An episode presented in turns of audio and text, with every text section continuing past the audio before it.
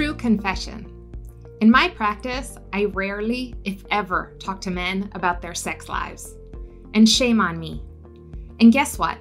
Men's sexual function is not just about the hardness of the penis. Other things like flagging libido, ejaculation function, anxiety, confidence, orgasmic pain, all these issues are real. They happen. And some men don't ever find the solutions because nobody talks about it. So let's talk about it right now. Hello, I'm Dr. Diane Reidy Lagunes from Memorial Sloan Kettering Cancer Center, and welcome to Cancer Straight Talk. We're bringing together national experts and patients fighting these diseases to have evidence based conversations. Our mission is to educate and empower you and your family members to make the right decisions and live happier, healthier lives. For more information on the topics discussed here or to send your questions, please visit us at mskcc.org slash podcasts. As cancer docs, we do everything possible to save your life. But apparently, it is too rare that we address your sex life. But cancer and cancer treatments can endanger normal sexual function. And newsflash, for many patients, like Michelle Kiernan, it's a big deal. Back in 2014, I was given five to seven years to live.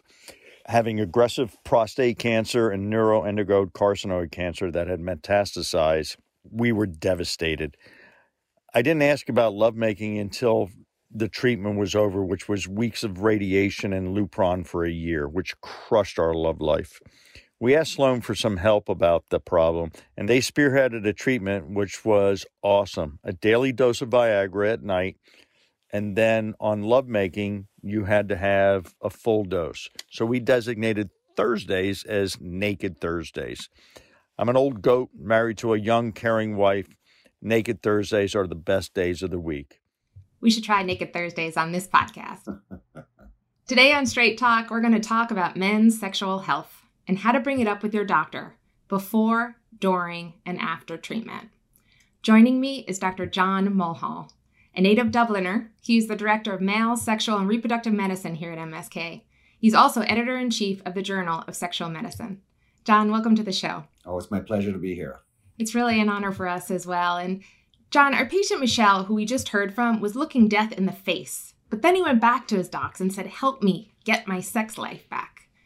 On a scale of 1 to 10, how important is sexual performance to the men we treat? And, and if asked in a different way, how big of a problem is sexual dysfunction? It's very common, it's routine. Um, how big of a problem depends on the patient and the couple. And there's tremendous variability in where people put their sex lives. At the time of diagnosis, people are very focused on surviving, of course, understandably. But in certain situations, let's take, for example, somebody like Michelle, who had prostate cancer, um, going long periods of time without having erections is lethal for the health of erectile tissue. So there's a time component that needs to be addressed early on in the treatment, the cancer treatment. Got it. You call yourself a survivorship physician, but the problem may actually start before the treatment actually begins. So are men given a realistic expectation on what to expect by their doctors and or do we have to give them additional information? How are we doing there as docs? Yeah, I think we're doing less than perfectly. I understand that uh, oncologists are, by definition, oncologists, and their focus is cancer, whether it be PSA for prostate cancer or CEA and bowel cancer, etc. And so they're not fully equipped with having that conversation. I think they would admit to you that it's important to have the conversation, but I think they would also admit to you on the other side of their mouth that they prefer somebody else to have that conversation. Is there a way that we can educate our patients to keep their eyes wide open? Because they may not get to you until perhaps it's even too late in that respect, in terms of understanding these needs that they may have to do before or during the treatment. I think that's really, really important. So I'm a big fan of empowering the patient. And, you know, I speak to several patient organizations most years, at least pre pandemic. Um, and one of the messages there is that you, have to go in with what you want out of the consultation. And if your sex life is important to you, it's important that you declare to the physician, my sex life is very important to me. How can we maximize or optimize my preservation and or recovery? The challenge for most physicians, whether they're oncologists or not, is they get almost no sexual health training during medical school. So they're ill equipped with doing this. So I think empowering patients to say, this is important. What can we do is a very important first step. Absolutely, John. And when it comes to the cancer and the cancer treatment, there are quite a few issues, as you've taught me, that can impact men's sexual health diminished libido, weight gain, orgasmic pain. We're going to talk about the list in a moment, but the most frequent complaint is ED, erectile dysfunction. And uh, many diseases can cause this but if we start with prostate cancer can can you tell us why that might happen? Is it the cancer? Is it the treatment? Is it surgery or chemo or radiation? And give us a perspective on what men should know. You refer to the concept of survivorship and survivorship for me begins with the impact of a diagnosis of cancer on a man's sexual health so it's very common that men who are given a diagnosis of cancer irrespective of what that is it's a traumatic stressful event and that impacts upon their sex drive usually. And of course, it generates adrenaline, the stress hormone, the world's most potent anti-erection chemical, adrenaline. So both of those cause problems even before any treatment. But prostate cancer is the kind of perfect example of how cancer causes sexual problems for men. So surgery, uh, can damage the nerves that supply the penis, right? Those nerves frequently recover, but that can take 18 to 24 months after the operation. Radiation also can have negative effects on the structure of the penis. And what's interesting about radiation is that it has very little negative effect in the first year after treatment and typically has its peak negative effects somewhere between three and five years. And then, of course, the use of hormone therapy, drugs that deprive men of testosterone, doesn't just reduce the testosterone level, but ablates, gets rid of all the testosterone production. That's very, very dangerous for the health of erectile tissue. So I say to men, uh, if you put your hand around your penis, Mr. Jones, most of what's inside your hand is a muscle, just like your biceps. And think of you putting your arm in a plaster cast for a year or two and when you take the cast off, what has happened to your bicep? It has undergone atrophy. And in the penis, if the penis is not being used, either with a partner on your own or getting nocturnal erections, then that muscle degenerates. And the problem with degeneration of the muscle in the penis is it's permanent. So after surgery, like you said, there may have been some trauma, but there may be, I mean, is there a time for recover in which you may say, well, this may get better and when do you have to sort of say, Houston, we have a failure to launch here? I mean, is there a period of time for which you don't have to worry about it? So the trauma to those nerves, the maneuvers that surgeons use to protect those nerves, cause those nerves to go to sleep. And they typically go to sleep for nine to 12 months. And it takes another nine to 12 months to wake up fully. That's why erectile function recovery after radical prostatectomy is an 18 to 24 month time frame. And while most men who have good nerve sparing will have recovery of those nerves, if the muscle has degenerated over that 12 to 24 months, then it cannot respond to the nerves when they recover. So it is our job as clinicians in rehabilitation to protect the muscle while we wait for the nerves to recover from the trauma of the operation. So early intervention is critically important to maximization of recovery. And I've heard you say before, a man is only as good as his last erection. What do you mean by that? Well, that goes back to the adrenaline concept, right? Adrenaline is the uh, stress hormone, stress, anxiety, frustration. And um, adrenaline is the world's most potent anti-erection chemical. And so if a man has had a, an encounter that didn't live up to his expectations, the next time he's in a sexual encounter, there's anticipatory anxiety. And that generates even more adrenaline.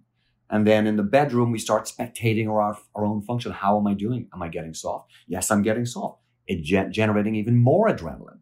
So that's a real problem. So men get into the spiral when they've had one or two or several negative encounters where it's very difficult to get out of that. Right. And along the lines of hormone therapies, what about androgen deprivation therapy, which many of our patients with prostate cancer have to go on? Any observations about that one?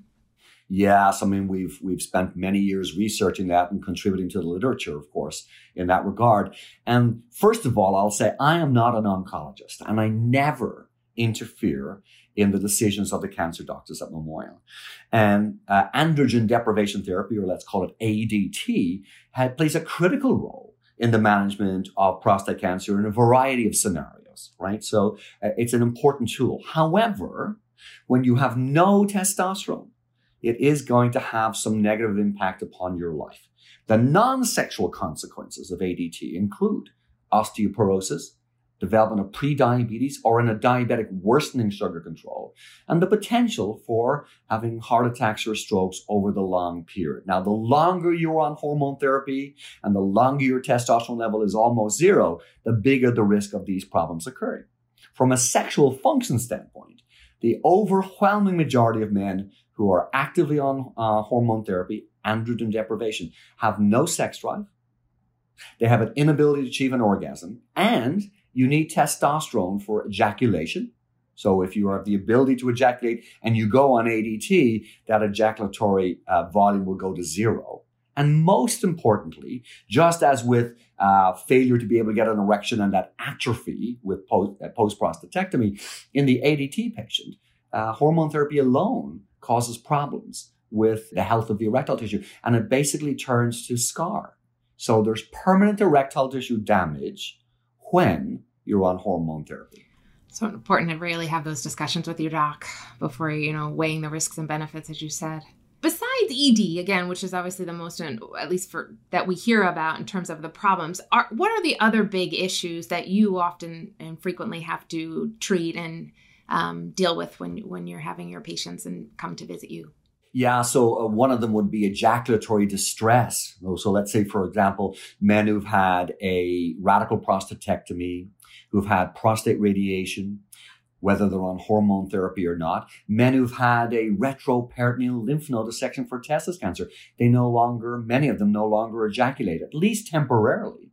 And for many men, about a third of our straight men, there's an, a distress associated with that. And for the vast majority of men who are gay, there's distress associated with not being able to ejaculate ever again. So we see a lot of ejaculatory dysfunction uh, at the cancer center.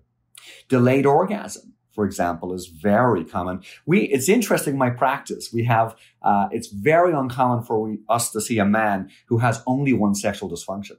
We'll see a man with ED and low sex drive or delayed orgasm and, and ED. Uh, the five most common causes of delayed orgasm, SSRI medications like uh, Prozac, and Zoloft. Uh, low testosterone, absence of penile sensation. Uh, some of our operations and treatments causes uh, problems with penile sensation. We have men who have chemotherapy who have what we call glove and stocking neuropathy, whose hands and feet are, are less sensitive than they used to be. Well, the penis is an extremity also. And of course, uh, it undergoes some uh, penile sensation loss, and, and that's a problem for orgasm. We have men who have orgasmic pain, classically post prostatectomy or post prostate radiation. But can you imagine being a man having perfect erections, uh, perfect ability to ejaculate, perfect orgasms, other than the fact that every time you have an orgasm, you get excruciating pain in your penis or testicles or lower abdomen. So these are real entities. So it's a very broad and diverse group of dysfunctions that our patients have. So, getting to the treatment again, number one, ED, and sort of the use of the PDE5 inhibitors, Viagra, Levitra, Cialis. Um, how, how, what's the best therapy and approach that one can take? So I'm a big believer in what's called the process of care model, which means you start uh, low down on the totem pole and you go to more invasive and advanced uh, interventions. So the first thing to do you know, are there any psychological issues that need to be addressed? We work very closely with Chris Nelson, uh, the psychologist who, works with our program, and we've done so for the last 18 years.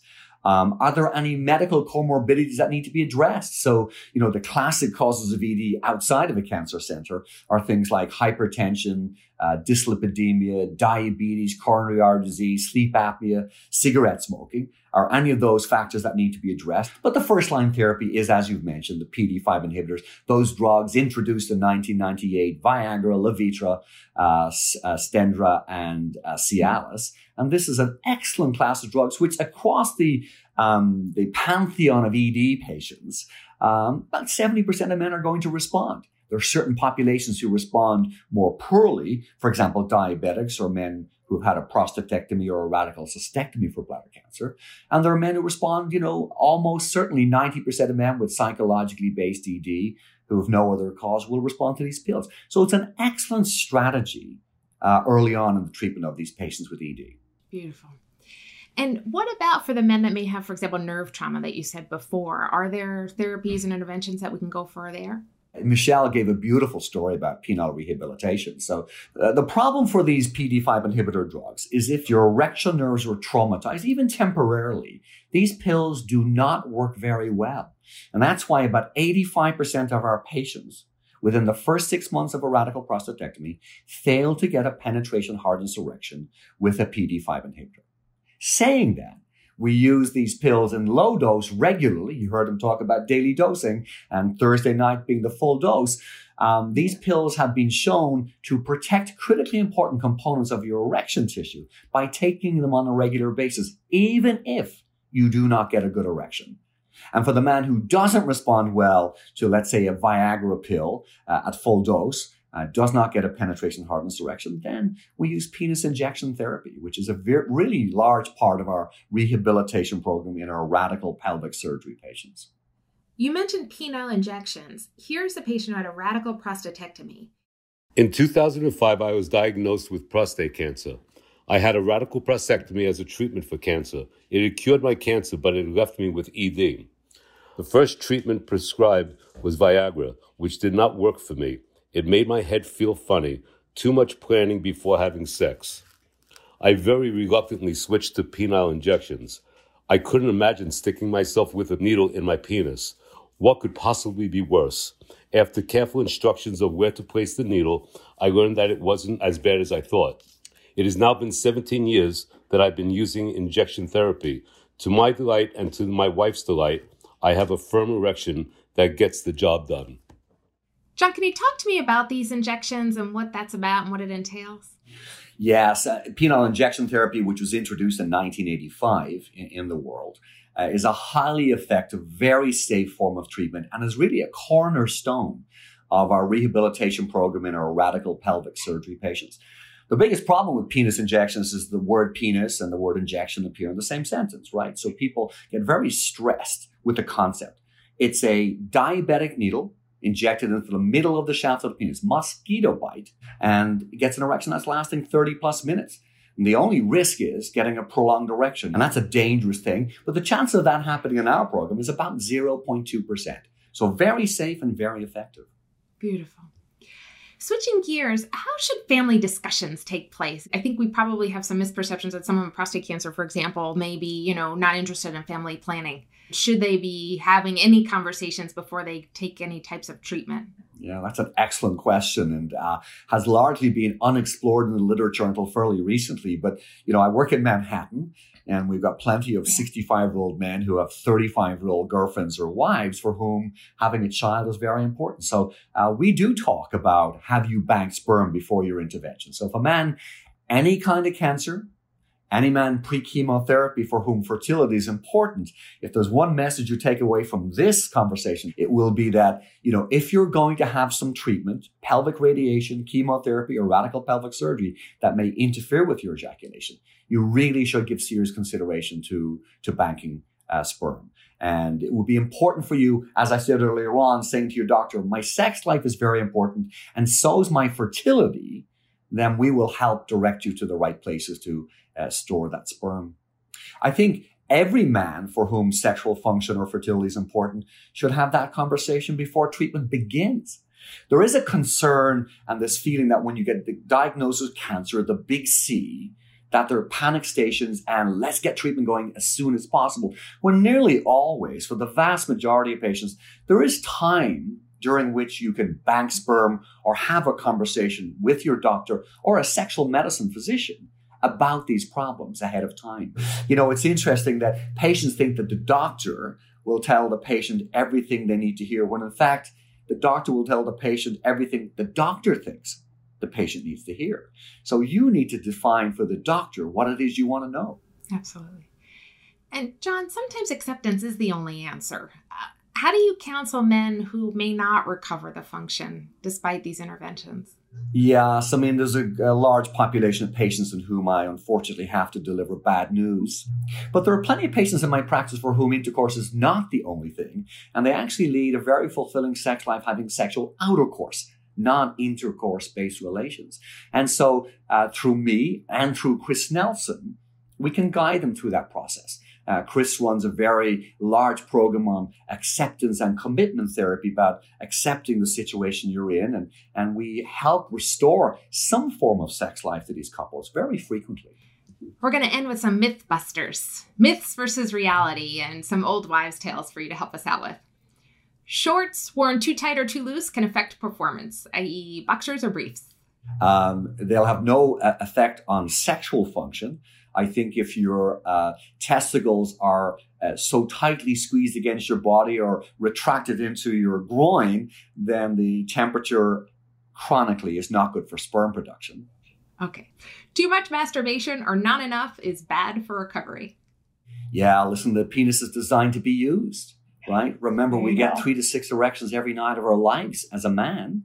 And the purpose of those erections after 12 years of age is to keep blood flow and oxygen and stretch of the muscle. A, we're doing auto rehab, uh, even when we're not sexually active. There really is no major negative effects other than two things.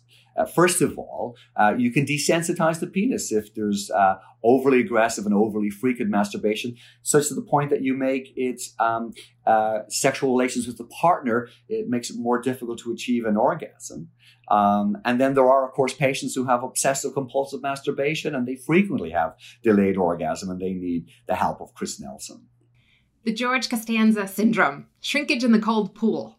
The penis is a muscle, and that muscle is under adrenaline control, but it's also temperature sensitive, right? So in cold, our scrotum contracts. Scrotum is a muscular uh, organ, as does the penis. When the nerves are traumatized, whether it's a diabetic or a radical pelvic surgery patient, those nerves cause that muscle to become hypercontractile. That's not permanent uh, and can be treated with uh, drugs like Viagra and Cialis, etc. But it is a real phenomenon. Hot tubs are no good for fertility. Yeah, so going back to the concept that our testicles hang outside our body, they're supposed to be two to four degrees lower than our core temperature for a reason. Optimum sperm production occurs in, in the correct environment. And if you're uh, in a hot tub twice a year during your ski vacation, that's not going to cause any major problem. But if you happen to live in a very, uh, an environment where you're in hot tubs all the time, then that theoretically can cause a problem with sperm production. And last, vacuum devices can stretch and elongate the penis. So that is probably a correct statement, at least in the post prostatectomy population. So the literature would show fairly definitively that you can preserve penile length using a vacuum device after radical prostatectomy. That is not saying that your penis is going to end up longer than it was before your prostatectomy. So there's no means by which you can truly stretch out the erect penis. Okay. You can make the flaccid penis hang longer. There are operations that most urologists don't do, but you could use a vacuum device to stretch the penis. Um, but in general, um, they maintain length and don't increase it. Thank you so much for being here, Dr. John Mulhall, Director of Male Sexual and Reproductive Medicine here at MSK and the undisputed king of erectile dysfunction. John, thank you. My pleasure. Thank you for listening to Cancer Straight Talk from Memorial Sloan Kettering Cancer Center. For more information or to send us any questions you may have, please visit us at mskcc.org/podcast. Help others find this helpful resource by rating and reviewing this podcast at Apple Podcasts or wherever you listen to your podcasts. Any products mentioned on this podcast are not official endorsements by Memorial Sloan Kettering. These episodes are for you, but are not intended to be a medical substitute. Please remember to consult your doctor with any questions you have regarding medical conditions. I'm Dr. Diane Reidy Lagunes. Onward and upward.